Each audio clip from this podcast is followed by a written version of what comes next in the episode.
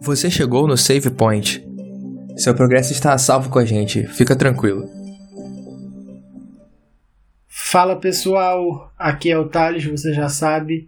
Seja bem sejam bem-vindos a mais um podcast Save Point, mais um episódio aqui que a gente vai estar comentando sobre a lição dos jovens da escola sabatina. Estamos chegando no final já. Hoje já vamos falar sobre a lição 11.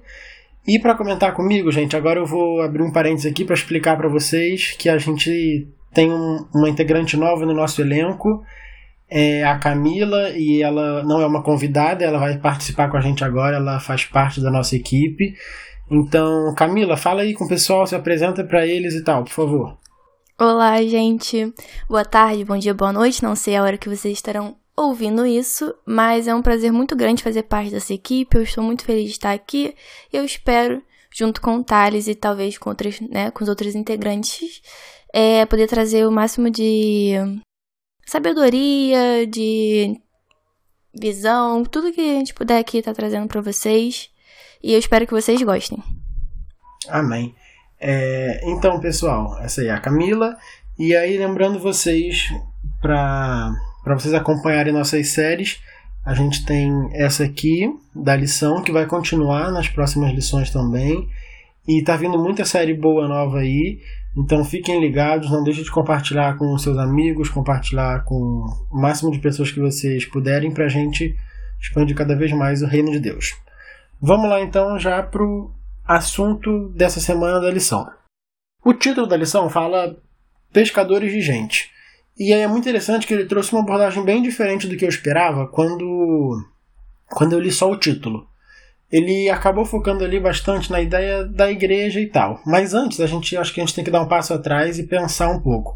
Muitas vezes, quando a gente vive o nosso processo de discipulado, nossa vida cristã, a gente acaba se encontrando ali, se confrontando um pouco, às vezes, com a ideia da relação entre a igreja e o discipulado. E a gente começa a refletir sobre isso. E aí, já nessa, sobre essa reflexão, eu queria conversar aqui com a Camila e perguntar para ela é, se você acha errado, Camila, se é, se, tem algum, se é grave a gente refletir sobre a nossa fé, sobre a nossa religião, sobre a nossa espiritualidade, é errado fazer isso? A gente pode ou deve fazer isso? O que, é que você acha? Olha, errado não é, até porque Cristo fez isso, né? Cristo fazia isso. Agora tudo é a forma como a gente faz isso. É, o bom seria pautar na Bíblia, porque é a nossa base, né? A igreja adventista tem como base, e é verdade. Então, assim, você pode, você tem total liberdade de questionar, mas é bom procurar pautar na Bíblia para você poder ter total entendimento sobre o que, que você está confrontando de certa forma e o porquê que você está pensando assim e como lidar com isso. É isso, né? Porque como você falou, a gente vê na Bíblia Jesus fazendo isso muitas vezes e a gente confunde em alguns momentos cultura e costume com religião. A gente vê lá no Sermão do Monte Jesus falando: Ah, foi dito a vocês é, para não para amar seus amigos e odiarem seus inimigos, mas eu digo a vocês: amem seus inimigos. Isso aqui eram costumes da época é, olho por olho, dente por dente, mas eu digo a vocês, dê outra face e tal. Então, naquela época, e hoje também, obviamente, muitas vezes a gente vê. A gente acaba confundindo o que é bíblico com o que é costume do nosso tempo. Então, a gente tem que sempre sim refletir sobre. Eu acho muito importante a gente refletir sobre o que a gente vive e o que a gente quer viver enquanto religião e a Camila colocou perfeitamente, tem que ser sempre baseado na Bíblia, porque a Bíblia ela se auto-interpreta e a partir dessa interpretação por ela, a gente vai entender a verdade e a gente vai sempre conseguir refletir e ser críticos no, no bom sentido da palavra da nossa fé e da nossa espiritualidade. E aí, Sim. então, quer falar alguma coisa? Não, era só para completar mesmo, para falar que é isso. E caso você não saiba por onde começar, talvez um líder, né, da sua, da sua igreja, alguma coisa assim, que é alguém que possa para te ajudar, poder falar assim, olha, talvez você deva procurar em tal parte da Bíblia, olha lá, vê o que você acha. Mas, obviamente, você formando a sua opinião. Perfeito. Se você tá ouvindo isso e tem essa, alguma dessas dúvidas e não sabe por onde começar, você pode falar com a gente também. Não que a gente vai saber te ajudar, mas, mas a gente vai com certeza conhecer pessoas que podem te ajudar da melhor forma. É, então vamos lá. E aí, dessa, dessa, dessa reflexão, dessa crítica que a gente faz, um dos aspectos que a gente sempre, eu acho que um, talvez um dos mais importantes de ser analisado, é o nosso papel na obra de Cristo. E então, nesse papel, aí o que a gente vai conversar agora é assim: a ideia de que tem como a gente ser cristão de fato, é, apenas indo na igreja uma, duas vezes na semana, vai na igreja, assiste o culto, pronto, acabou e volta. O que, que você acha sobre isso, Camila? Olha, é um assunto que pode incomodar, né, um pouco, porque talvez a gente mesmo seja esse tipo de pessoa, a que senta no banco e o esquenta e fica ali. Mas eu acredito que ali, nos momentos do culto, você até entende, sente a palavra, sente que aquilo é para você. Mas se você não sair do banco, não externar isso, não procurar fazer a obra, você tá recebendo o dom e escondendo para você mesmo.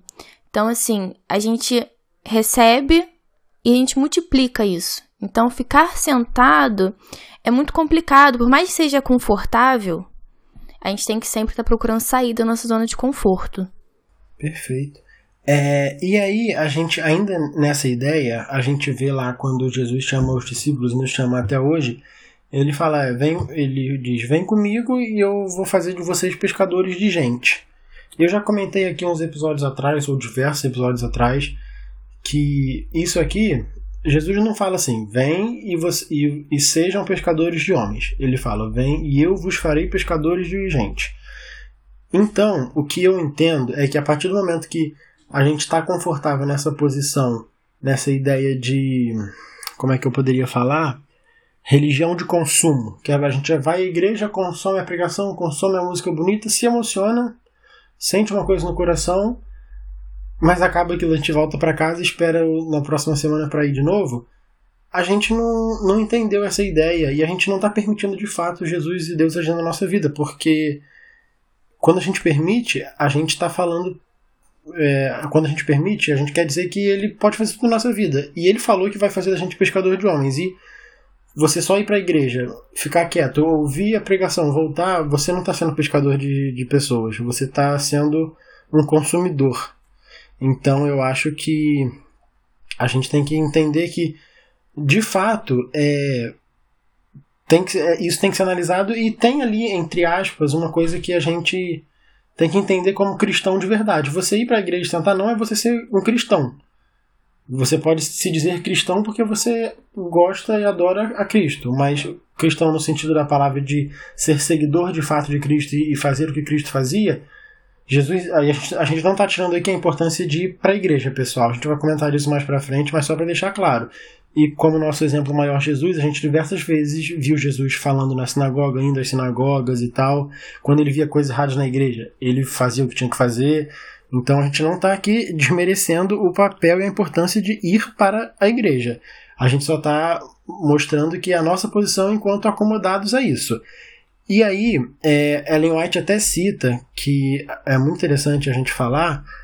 Eu vou até ler o texto para falar certinho para vocês que ela diz assim, é, no livro Evangelismo: Os que estão empenhados mais ativamente em realizar com fidelidade e comprometimento sua obra de ganhar pessoas para Jesus Cristo são os mais desenvolvidos em espiritualidade e devoção. Seu trabalho ativo proporciona os meios à sua espiritualidade. E aí a gente vê duas coisas aqui. Primeiro, a importância para a nossa vida pessoal, né, no nosso relacionamento pessoal com Cristo do, do evangelismo, de quão importante é a gente a gente fazer esse trabalho porque ele, como diz aqui, acaba a gente é cada vez mais desenvolvido em devoção e espiritualidade por meio disso. E muitas vezes quando você conversa com alguém na igreja, não é nada raro isso acontecer, a pessoa fala: "Ah, mas eu não, não sou preparado para isso, eu não tenho capacidade, eu não consigo, eu não sei falar, eu não não conheço tanto de Bíblia". E Ellen White diz aqui, né, que o, o trabalho ativo proporciona os meios à sua espiritualidade. e ela fala em diversos outros livros que a importância do trabalho para o desenvolvimento espiritual. Então é a ideia de que ah, você não se sente capaz, trabalhe porque Deus vai te capacitar. Foi a ideia do da parábola dos dons que a Camila citou, né? Que a gente tem que desenvolver esses dons para eles serem multiplicados. E aí, agora outra coisa, né, para a gente pensar é que essa ideia da gente que a gente comentou agora Thales, rapidinho. No... Oi, só, fala. Só uma coisa que eu gostaria de frisar é que a gente. Porque assim, a gente nunca acha que, que a gente está pronto o suficiente. Eu não vou fazer tal coisa, eu não vou ingressar em tal projeto porque eu não estou pronto. A gente coloca o eu muito grande, né? Às vezes até mesmo no batismo, essa pessoa não se sente pronta para batizar, mas é que tá, eu acho que a gente nunca vai estar 100% pronta, até porque nós somos, não somos perfeitos. Então, assim, a gente tem que ir e aceitar, porque é isso aí. Jesus vai fazer a gente pescador de gente, não a gente mesmo vai fazer a gente pescador. Então, eu acho muito importante isso, porque, ah, você não tá se sentindo pronto? Vai. Porque Jesus vai te capacitar e vai dar certo. Muito bem colocado, né? A gente vê, inclusive, diversos exemplos na Bíblia de pessoas que não eram, à época, capacitados, né? Existiam fariseus, doutores da lei, e Jesus não chamou muitos deles, né? Muitos se converteram e foram muito importantes para a obra, mas a gente vê ele chamando pessoas simples, pessoas que não eram tidas como importantes naquela sociedade. Então a ideia de que eu preciso me capacitar antes nem faz sentido a partir do momento que a gente se entende enquanto pecador, né? A gente vai comentar isso mais pra frente, então eu só vou deixar assim no ar para depois a gente conversar. E aí, a gente entendeu então que realmente só ir para a igreja não dá certo. Só que, Camila, se a gente for analisar isso aí, é, longe da, das escrituras, pode ir para um caminho mais. um caminho meio torto. É, esse pensamento de, da importância de, entre aspas, sair da igreja para a obra de Deus tem que ser analisado à luz muito clara das escrituras, porque é, senão a gente pode acabar diminuindo a importância da igreja. E aí eu queria conversar com você agora sobre a importância de fato da igreja, seja da igreja física, da igreja espiritual, da, da instituição igreja. O que, que você acha? É importante? A gente tem que deixar a igreja para lá e só sair pregando o evangelho? O que, que você acha, Camila? Então, Thales, eu, particularmente, sou uma pessoa que amo ir à igreja, a igreja física. Por quê? é um, um local que eu me sinto acolhida, que eu me sinto bem, que tem outras pessoas que professam a mesma fé. Eu acho que isso é muito importante da igreja, porque eu acho que sozinho a gente não consegue muita coisa. Então, sempre quando a gente junta, a gente tem mais força, tem mais voz, tem pessoas para conversar, pedir ajuda, falar assim: "Poxa, como é que você faria nessa situação? Tem como você me ajudar aqui?". Então, assim, é essa importância que eu vejo da igreja física. É você ter uma estrutura, ter líderes ali para poder estar tá te direcionando, estar tá te ajudando. Mas, obviamente, que a igreja espiritual é extremamente importante. Porque se a igreja não está viva no nosso coração, você pode sentar no banco, você pode ir à igreja física que você não vai sentir aquilo ali como verdade. Então, assim, é, é importante ter os dois. Saber é, achar uma balança e equilibrar os dois. Mas com certeza a igreja é muito importante e não deve ser posto de lado. É, a, a palavra deixa muito claro em diversos momentos. Fala que a Bíblia é a noiva e Jesus é o noivo, fala que Jesus é a cabeça e a igreja é o corpo. Então, nós, só nisso aí a gente já vê, a partir do momento que ele compara é, a relação entre o noivo e uma noiva, entre Jesus Cristo e a igreja, a gente vê a importância. Porque a gente estava comentando antes aqui, eu e a Camila, que muitas, a gente está numa época assim que a religião é vista como ser bonzinho e good vibes. Não que não seja a religião, você tem que ser uma pessoa boa de fato. Mas é visto apenas como isso, aquele discurso de ah, o importante é o amor, e fazer coisas boas. E a, a religião está vista isso como hoje. Não precisa ir na igreja, não. Jesus te ama do jeito que você é e tal. Você tem que ter um relacionamento pessoal com Cristo, entre você e Cristo. O que importa é isso. Jesus é legal, ele entende isso.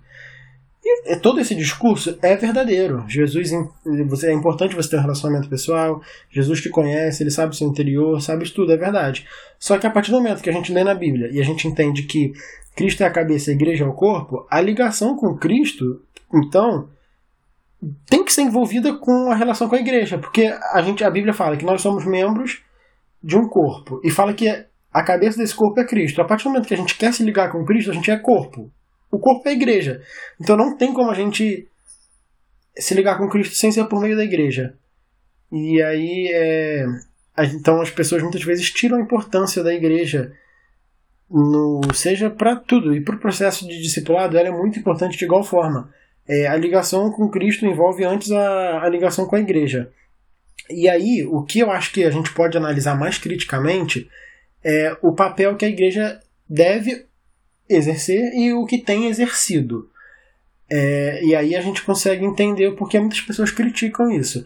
A gente vê hoje muitas vezes igrejas voltadas ao que a gente chama de teologia da prosperidade, igrejas voltadas ao que a gente comentou aqui do consumo, a questão da ganância, e aí sim, de fato, essa igreja deve ser criticada. Mas a partir do momento que a gente entende que igreja é serviço, cara, é... a Ellen White de novo fala aqui em outro livro que a igreja foi organizada para o serviço.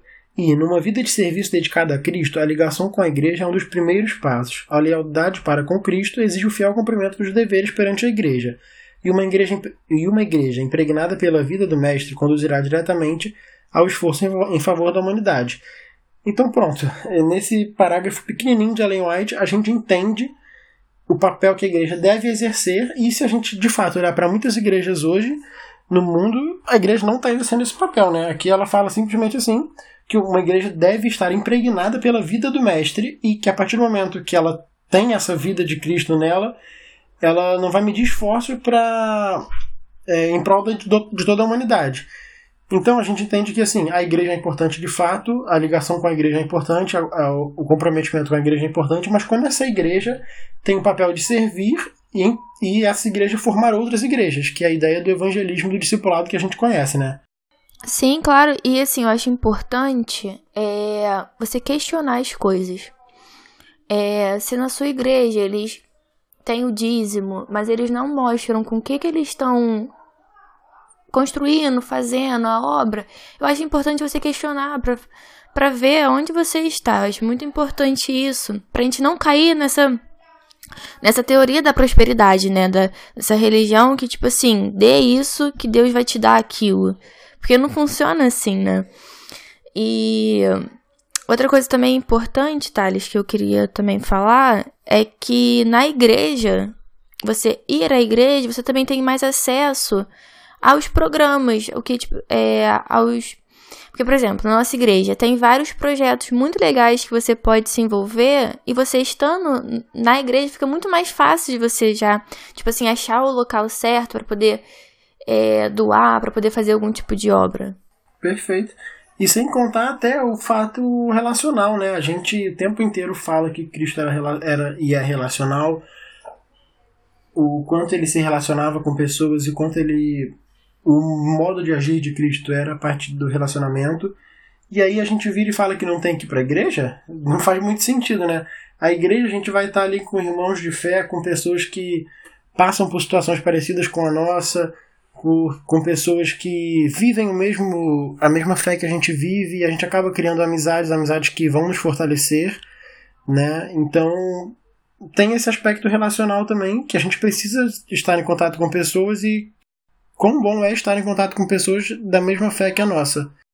Que elas vão entender a nossa situação e tudo que a gente está vivendo. E, e, a lição comenta também diversas vezes. É, deixa eu achar aqui rapidinho.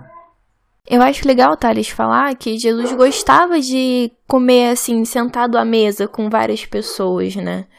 E então... eu já citei então aqui rapidinho e cito de novo: se você está ouvindo você quer ser igual a Jesus? Jesus comia com os amigos dele. Chame a gente para comer com você. Pode ah, com certeza. Vegetariana, hein, galera? é... Então é isso, assim, Jesus gostava de ter essa relação. Então a igreja também fornece isso, né, com, com mais facilidade. Você poder sentar à mesa e ser bem recebido no lugar e poder desfrutar de, de uma refeição e criar laços, né? Porque nada melhor do que conquistar as pessoas pela barriga.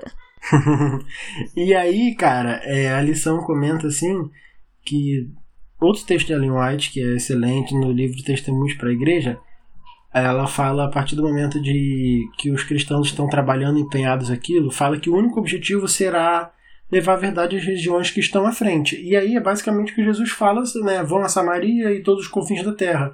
É isso aqui. Eles estavam focados naquilo. E a Ellen White até cita que isso não vai. Quando eles estão nessa, nesse foco, não vai ter é, intriga na igreja, porque eles vão estar focados apenas em levar a verdade às regiões que estão à frente, seja Samaria, seja os confins da terra. E outra coisa muito interessante que eu acho que dá pra gente comentar ainda, Camila, que a gente nem, nem se organizou para falar disso, mas é um texto aqui que eu vou ler e a gente comenta, que diz assim: há, há risco de a religião perder em profundidade o que adquire em amplitude. Não é necessário que seja assim se, em vez de longos sermãos, for ministrada sábia instrução aos recém-convertidos na fé. Faça-os sentir que não devem ser carregados pelos outros e apoiar-se na igreja, mas devem ter raízes em si mesmo.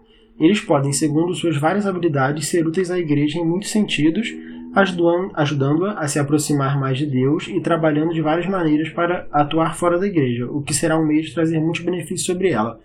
E aí, cara, a gente tem aqui um campo super fértil para conversar.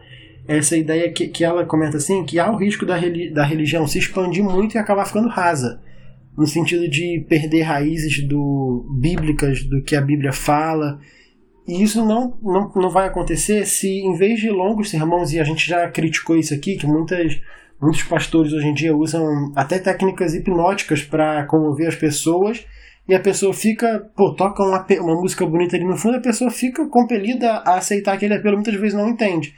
E a gente, o Wesley comentou que é importante a gente fazer um apelo que é muito mais importante, é esse pessoal, você com uma pessoa assim, uma pessoa que você já desenvolveu amizade, que você tem um relacionamento, e você conversar com ela. E esse apelo é um apelo racional e não apenas emotivo. E você tem uma coisa a dizer sobre isso, Camila?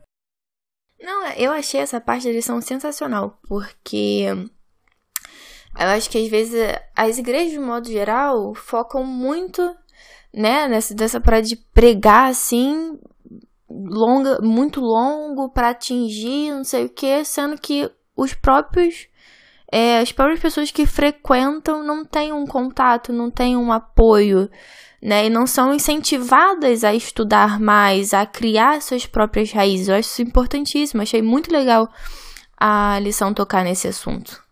Sim, ela fala ali, né? Faça-os sentir que não devem ser carregados pelos outros e apoiar-se na igreja, mas devem ter raízes em si mesmos. Cara, isso é muito bom, porque a gente muitas vezes percebe essas atitudes assim, a ideia do tô ali com um monte de gente na igreja, eu tô tranquilo, eu vou ficar na minha, eu vou relaxar, eu tenho gente aqui para cuidar de mim, né? Uma zona de conforto mesmo ali, a gente tem isso e ainda a Bíblia fala, né, que a gente tem suportai-vos uns aos outros, mas eu acho que não é essa a ideia de suportai-vos aqui não. A suportar-vos ah, aos claro. outros é a gente Também acho que não. é a gente ter a nossa fé junto e suportar nas nossas provações e no nosso dever enquanto cristão aqui. E aí ela fala assim, é, mas devem ter raízes em si mesmos. É, é aquela ideia de. A gente, aí a gente já vai partindo, acho que mais pro final, que a gente vai comentar sobre Pedro. Ter raiz em si mesmo, eu acho que toda vez que a gente comenta alguma coisa em relação ao Evangelho, em relação a Cristo, sobre nós mesmos, não é de fato sobre nós mesmos. Porque para eu ter raízes em mim mesmo, eu não posso ser eu. Eu não posso achar que eu vou ter alguma capacidade de criar raízes próprias. É, e aí a gente entende então que é, essa ideia de criar raízes em si próprio é eu ter uma fé muito sólida no que eu acredito e a partir do estudo da palavra e me permitir ser usado por Cristo para entender a palavra dele. Então, de fato, aí ter raiz própria não, não predispõe nada de mim, só de Cristo. E aí. Sim, gente... não é. Rapidinho, Thales. Ah, é, não é assim, ser arrogante, né? Encher o eu, raiz, minha raiz. É. Eu. É mais assim, ter humildade, né? Pra você crescer e ter uma base sólida. E eu acho uma coisa interessante também, que, que a lição comentou, né? Tipo assim, pra, pra pessoa ter a sua própria base. Por quê? Você falar que, ah, a minha casa, eu e minha casa servimos ao Senhor, pô, é muito bonito. Mas eu te garanto, que a fé da sua mãe não vai passar para você, assim como a sua fé não vai passar para seu pai. Então, por isso que é importante a gente firmar aquilo que a gente acredita. Porque Perfeito. se a gente quer ser salvo, se a gente quer ser tipo, quer ajudar no evangelho, quer propagar isso, quer fazer o trabalho de Deus, a gente tem que criar as nossas raízes, os nossos entendimentos. E não apenas ser aquele efeito rebanho, né? Você vai com o que estão falando. Excelente. E aí a gente já vem na ideia de que, que você falou aí, a fé da sua mãe não vai passar para você. Pode influenciar você ter o exemplo da sua mãe ali e tal, mas é isso. A, o Cristo, a gente tem que ter uma experiência pessoal com Cristo. E a partir dessa experiência pessoal, eu vou entender a, a importância dele na minha vida. Cristo, de fato, é um, é onipotente, mas ele é Cristo é único, mas não deixa de ser pessoal para cada um. Então, o Cristo que eu vou conhecer vai ser diferente do Cristo que a minha mãe vai conhecer ou que o meu amigo da igreja vai conhecer. Então, eu acho que esse criar raízes que a gente tem que criar é ter experiência pessoal com Cristo. E a partir disso a gente vai ter uma fé mais sólida. Até porque a gente vê, né, a Bíblia fala que nossa fé vai ser provada. E sua fé ser provada dentro da igreja com o pastor para responder alguma coisa é fácil. Agora a gente vê o exemplo de Filipe ali, com o eunuco que a gente já conversou antes também, para mim é um super exemplo de raiz sólida ali, né, bem firme que ele tinha. Porque primeiro que ele permitiu ser usado pelo Espírito Santo, o Espírito Santo levou ele para outro lugar e falou: "Sobe nessa carruagem e vai lá, brother". E aí isso é uma fé sólida. Isso é uma raiz bem fixada no solo. Ele chegou lá para um cara que é, tinha um cargo importante em outro país, ou seja, uma figura de poder em outro país, e aí o cara perguntou para ele, é, mas como é que eu vou entender se ninguém me explica nada? E Felipe falou, matou no peito e falou, deixa eu comprar então que eu vou explicar para você. Uhum. Isso aí para mim é ter essa raiz. E ele só tinha isso não porque ele estudava apenas a palavra, porque ele entendeu que ele tinha que ter um relacionamento pessoal com Cristo. E, e a prova disso é que o Espírito Santo levou ele para lá, o Espírito Santo falou para ele entrar na carruagem, o Espírito Santo deu as palavras certas para ele e ele usou aquele momento ali específico para já entrar no testemunho de Jesus e converter o, o eunuco. E a gente comentou disso que é muito interessante que, por causa disso, é, o cristianismo chegou na África. E quando os colonizadores chegaram lá com o imperialismo e com a ideia de missão civilizatória, não sei de onde eles tiraram isso, levando a ideia do cristianismo, eles chegaram em alguns países da África e viram que já existia cristianismo. E é, foi tudo por culpa de Filipe. é... Tá, Liz, uma ah. rapidinho. Uma coisa que eu acho legal, assim, a gente fazer um pequeno adendo aqui é que a influência não é uma coisa ruim, tá, gente? Você influenciar, ser influenciado pela sua mãe, pelo seu pai, influenciar os seus amigos, é bom, mas é importante que cada um tenha sua experiência com Cristo. Perfeito, muito bem colocado. É, e aí, então, a gente vai conversar agora um pouco sobre Pedro e sobre a gente, né? É, é com certeza. Porque a gente, eu vou contar a historinha rápida aqui para contextualizar todo mundo. Quando Jesus foi crucificado, ele ressuscitou e ele apareceu algumas vezes para algumas pessoas e tal. Só que Pedro viu Jesus morrendo e ficou desanimado. Falou: "Pô, Jesus morreu, o que tu vou fazer agora? Não sei o que mais.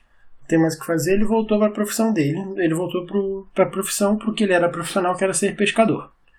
E aí eles estavam na praia com, com os amigos dele lá, que também eram discípulos de Jesus, e como Pedro era meio que o líder, ele falou assim: ah, vou pescar. Aí os caras foram com eles, foram pescar, passaram a noite toda lá em nada.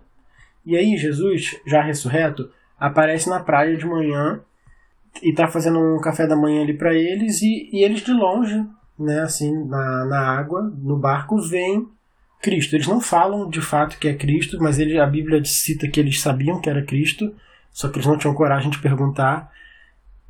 E aí a gente vê Pedro ali, que desesperado, pula na água e vai nadando ao encontro de Cristo, e os outros vão no barco. Mas aí a gente vê, nossa, que bonito, né, Pedro e tal. Só que a gente não percebe que, cara, Pedro desanimou total. Pedro ele ficou com vergonha da condição que ele tinha e tal, porque ele, ele desanimou total. Né? E aí a gente começa a entender o que aqui? Que os pais da igreja, né, a gente vê Pedro, também desanimaram, também sentiram medo, sentiram vergonha do que estava acontecendo. E Jesus até perguntou, né, para Pedro, conversou com ele várias vezes e tal. Então eu já dei um panorama geral da história. Camila, você quer comentar alguma coisa sobre isso? Quero, Thales, quero sim. É interessante citar, né, assim, falar que Pedro negou a Cristo três vezes, né? Mesmo tendo negado, Cristo foi bondoso e o perdoou, porque ele, ele também quis o perdão, ele viu que estava errado e pediu o perdão. E como você disse, né, às vezes os pais da igreja, eles desanimaram, tiveram os momentos fracos. E é mais que compreensível que a gente também tem os nossos momentos fracos. Então, assim, se você tá viu que tá pecando, viu que tá com algum tipo de problema, não tenha vergonha de a Cristo pedir perdão, porque ele vai te perdoar. E aí a gente vê mais uma coisa aqui, que eu acho que já vai ser o meu a minha fala final e a Camila se quiser depois comentar mais alguma coisa. A gente vê nesse momento assim, cara, tava Pedro e todos os amigos dele ali que eram profissionais naquilo, sabiam como pescar, qual rede usar, que horas pescar, qual era o lado que tinha mais peixe e tal, enfim, eles sabiam de tudo. E eles passaram a noite inteira ali e não conseguiram pescar nenhum peixe, e aí eu vou partir agora terminar de contar a história, que eu não tinha contado essa parte. E de manhã, quando eles chegaram, Jesus falou para eles, Jesus, um carpinteiro, que não era Jesus não era pescador, era carpinteiro, virou para eles e falou: "Não, pesca de tal jeito". E aí eles, beleza, foram pescaram, e a Bíblia cita que eles pescaram 153 peixes grandes. Então eles pescaram bastante. E aí a gente vê mais uma vez aqui a ideia da cristocentricidade do Evangelho e a importância do Cristo ser o centro da nossa vida também. É, eles sabiam ali o que eles tinham que fazer e eles depositaram a confiança neles, primeiramente. E aí eles não conseguiram fazer nada. A partir do momento que eles olharam para Cristo eles ouviram a Cristo, eles permitiram eles permitiram ouvir a voz de Cristo. Eles conseguiram os resultados que eles queriam e que também eram os resultados que Cristo queria, né? Porque nem sempre o que a gente quer é o que Cristo quer. Mas o importante aqui é a gente entender que por, pelos nossos próprios esforços a gente nunca vai conseguir nada. E a partir do momento que a gente olha para Cristo e se permite ser usado e ouvir a voz dele, a gente vai prosperar para a obra de Cristo. É, e aí, como a minha vontade, a minha oração hoje é que eu e todos nós que estamos ouvindo possamos de fato conseguir parar de olhar pra gente, parar de achar que a gente sabe alguma coisa e permitir que Deus nos mostre a verdade e o que a gente tem que entender de fato sobre a vida, sobre a palavra dele e sobre o reino dele e tudo mais. Então, com essa fala, eu encerro a minha participação nesse, nesse tema e eu só vou ver se a Camila quer comentar mais alguma coisa agora. Não, eu acho que você falou basicamente tudo, Thales. É isso, é ter humildade, é ouvir o chamado. E só uma coisa que eu queria recomendar, que é uma música muito gostosa de ouvir, que, que conta a história de Pedro também, que é a canção de um certo Pedro. Eu acho que foi até você, Thales, que colocou no seu Instagram. E eu de enxerida fui ouvir, eu me apaixonei por essa música. Eu acho que é uma música é muito, muito, boa, boa de, de, ficar ouvindo. Me sigam para mais recomendações de músicas. É. Mas é isso então, pessoal. Muito obrigado por você ter acompanhado a gente até aqui.